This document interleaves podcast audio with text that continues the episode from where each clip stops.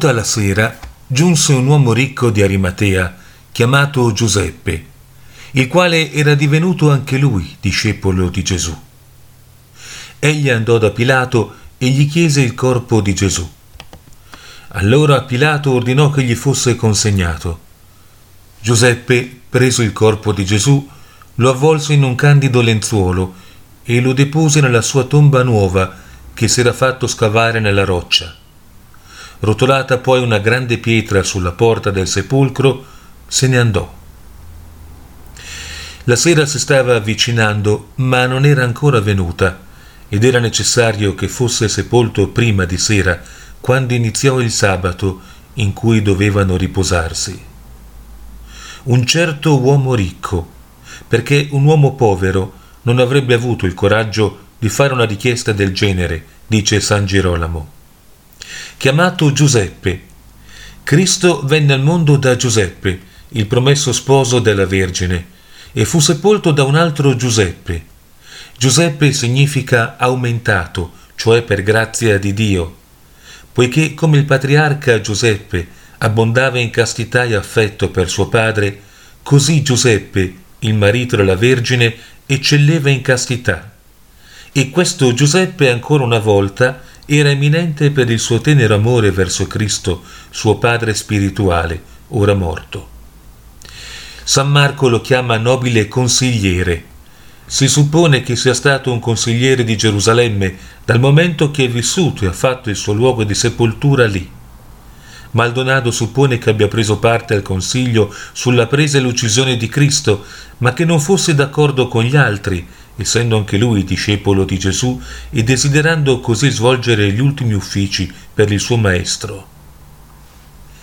È venuto da Pilato, Venne coraggiosamente, dice San Marco, perché sebbene per paura dei giudei fosse un discepolo segreto, intraprese senza paura tale difficile compito, poiché era sia rafforzato da Cristo che spinto dalla Beatissima Vergine.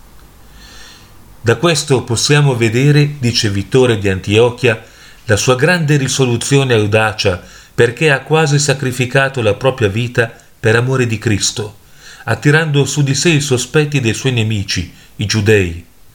E San Crisostomo, l'audacia di Giuseppe è altamente da ammirare, quando per amore di Cristo incorse in pericolo di morte e si espose all'odio generale. San Luca e San Marco dicono che anche lui aspettava il regno di Dio. Sperava cioè, attraverso Cristo, nell'amore celeste e così ha rischiato il pericolo per amor suo e pregò il corpo di Gesù. Sant'Anselmo dice essergli stato rivelato dalla Beatissima Vergine che Giuseppe ha fornito questo motivo, tra gli altri, per la sua richiesta, che sua madre stesse morendo di dolore per il suo unico figlio e che fosse irragionevole che la madre innocente dovesse morire così come il figlio, ma che sarebbe stata una consolazione per lei seppellirlo. Si concesse dunque a lei, per quanto afflitta, questo favore. È probabile, inoltre, che egli abbia affermato la santità e l'innocenza di Gesù, che Pilato conosceva bene.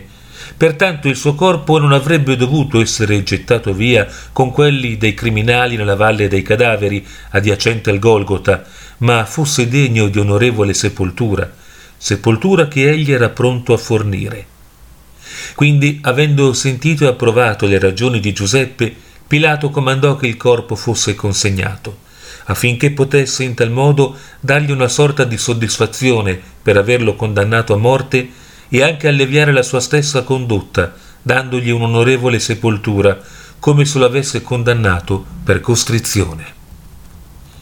San Marco aggiunge, ma Pilato si meravigliò che fosse già morto perché i ladri non erano ancora morti e anche, dice Eutimio, perché si aspettava che Gesù morisse lentamente, essendo un uomo divino, superando di gran lunga gli altri in resistenza. Ma quando seppe dal centurione che era morto, diede il corpo a Giuseppe. E quando Giuseppe ebbe preso il corpo, lo avvolse in un panno di lino pulito. Un simile tessuto si adattava bene a questo corpo purissimo, Sindone è un panno tessuto del lino più fine e delicato, così chiamato da Sidone, dove è stato realizzato per la prima volta. I giudei vi avvolgevano i cadaveri, si legavano mani e piedi con bende e la testa con un tovagliolo. Così fece Giuseppe con Cristo. San Girolamo da questo condanna i sontuosi funerali dei ricchi e aggiunge ma possiamo prendere questo per significare in senso spirituale che colui che riceve Gesù in una mente pura lo avvolge in un panno di lino pulito. Per questo il corpo di Cristo nella messa è posto solo in un panno di lino molto pulito e fine. Questo si chiama corporale, dal corpo di Cristo che contiene al suo interno come in una tomba. San Giovanni aggiunge che Nicodemo portò mirra e aloe per ungere e profumare il corpo e impedire adesso di putrefarsi. Misticamente Eutimio desidera che noi profumiamo di tali unguenti quando riceviamo il corpo di Cristo nel nostro petto, come in una nuova tomba. Anche noi, dice, quando riceviamo il corpo di Cristo all'altare, ungiamolo con odori dolci, cioè mediante atti virtuosi e contemplazione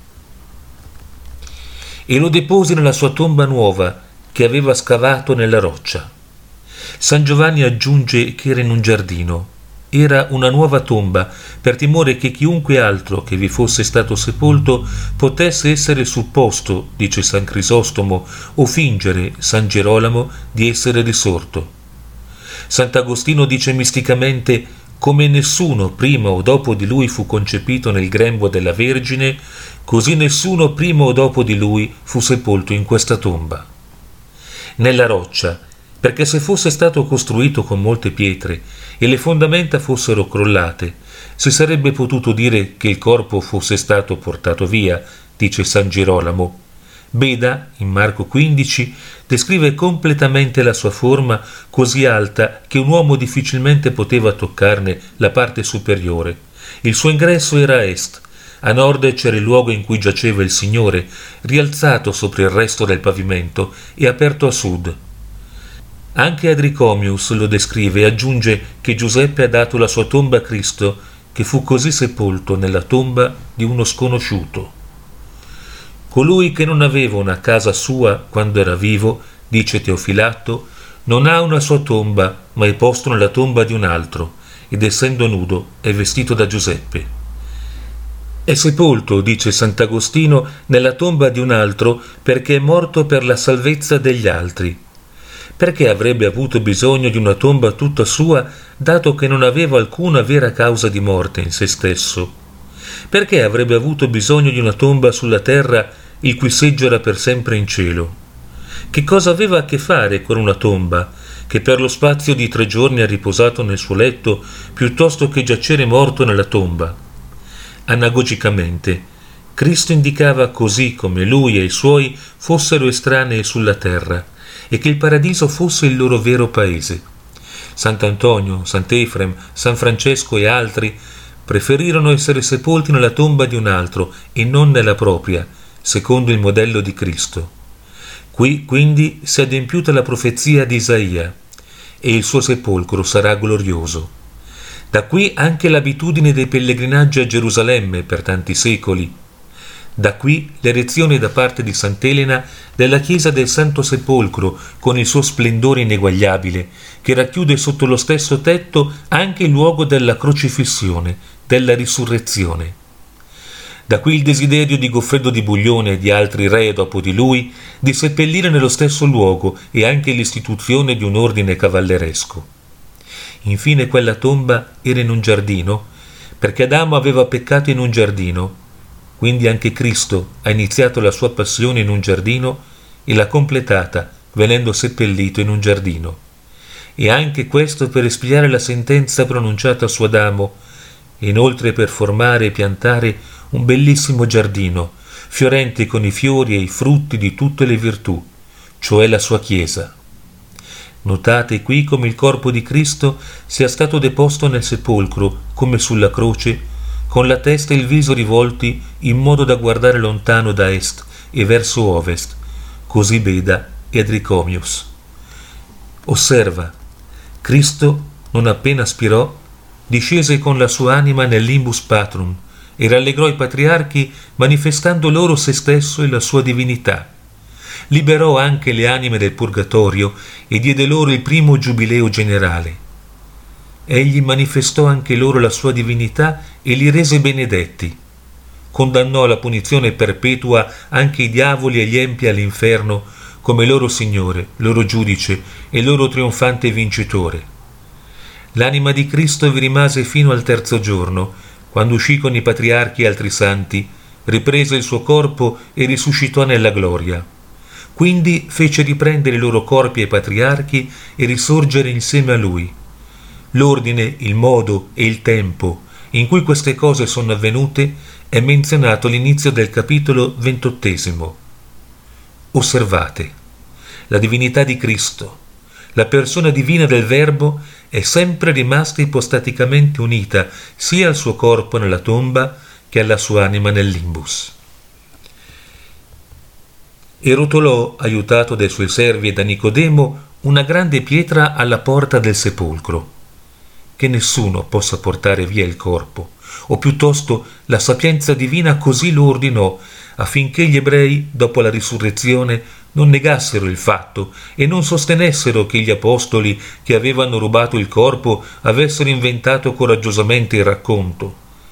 E per la stessa ragione Dio ha voluto che il suo corpo fosse sepolto da coloro, come Giuseppe e Nicodemo, che erano degni di credito e che fosse sigillato e sorvegliato dagli ebrei affinché in questo modo la sua morte e la successiva risurrezione potessero essere chiaramente noti a tutti Ora il corpo del Signore, mentre era ancora nella tomba, diede davvero un'indicazione e un preludio, per così dire, della sua risurrezione, rimanendo incorrotto per tre giorni, essendo in verità un corpo vergine e santo, plasmato dallo Spirito Santo e come tale dimora per sempre.